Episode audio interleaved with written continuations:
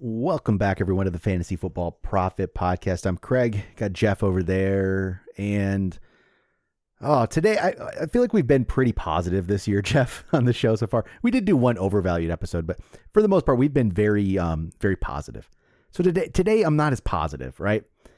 Um, there's one player to me that stands out to me as just like bust potential. I'm worried. I don't want to spend the money.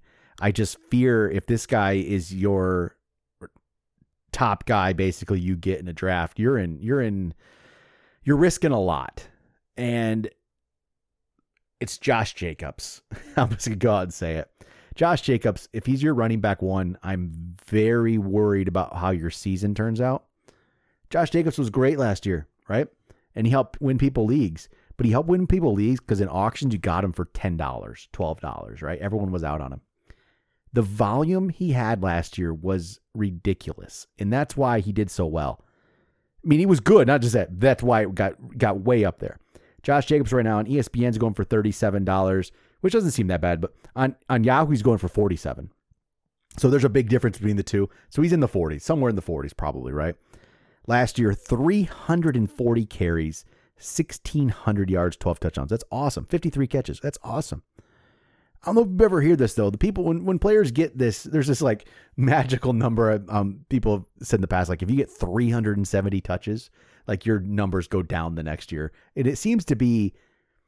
I feel like I don't have all of them in front of me. Uh, unless your name's Derrick Henry, this seems to be true. Derrick Henry seems to be this like crazy thing that keeps happening. I don't understand. But Josh Jacobs, with that many touches, I just don't see how he doesn't come down from that. It's not just that. I don't like the team. I don't like the situation. I don't like Josh McDaniels as the coach.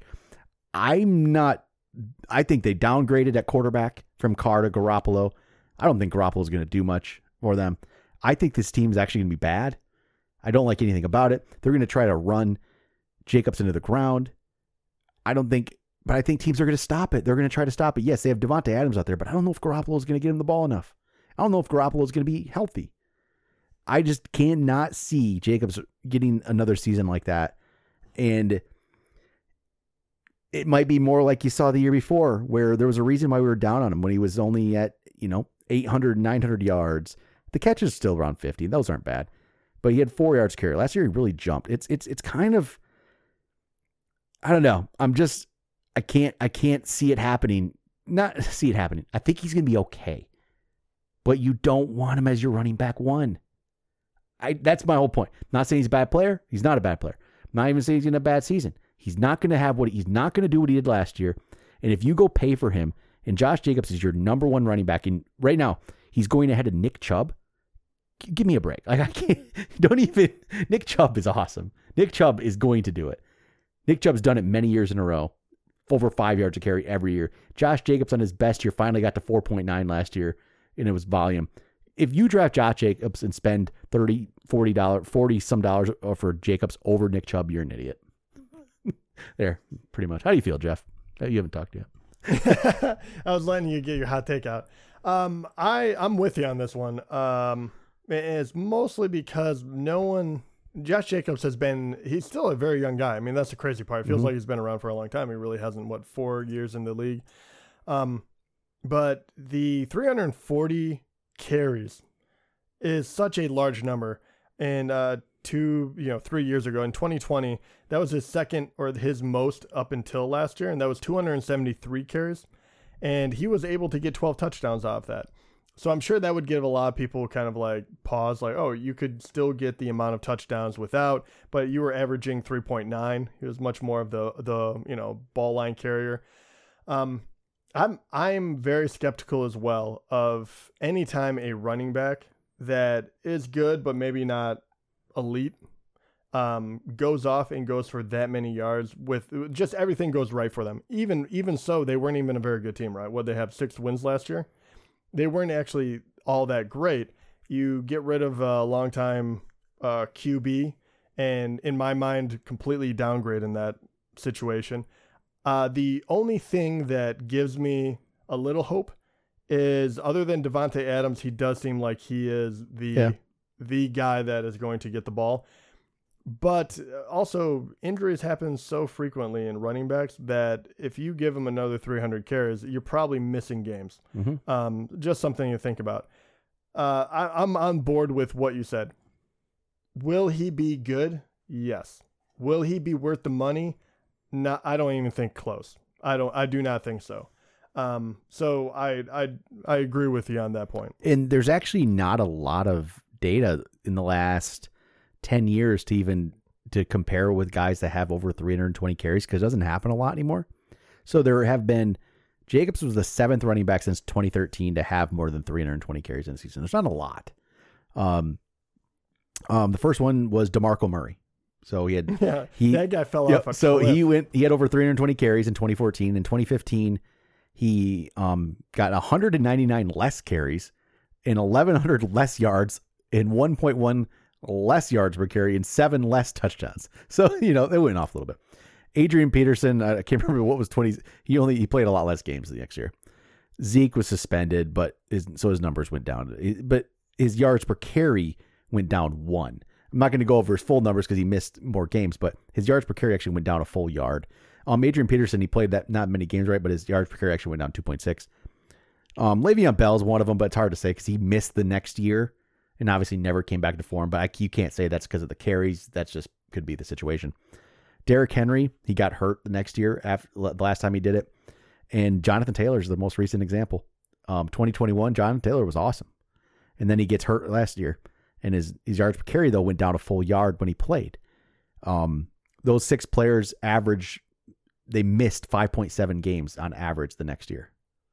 So there's not a lot of people that have done it, but there's also not a very good track. There's not like you, there's not any of those players. Nobody, nobody was better at all, and it it's kind of um yeah. You're Yeah, hoping Josh Jacobs is an outlier. Yeah, I mean, yeah, you would have to, right? And and your point on it doesn't happen that often where you get that many touches. Yep. Um, even just looking at touches last year Mhm. um, from everyone, Derrick Henry was actually number one, 349. J- Derrick Henry's a t- different. Yeah, he's different, beast. right? 349, and he was coming off an injury, Mhm. which you know, um, Mhm. Josh Jacobs was 340 right after him. After that, it drops all the way down to 302, Mhm. and that was Nick Chubb.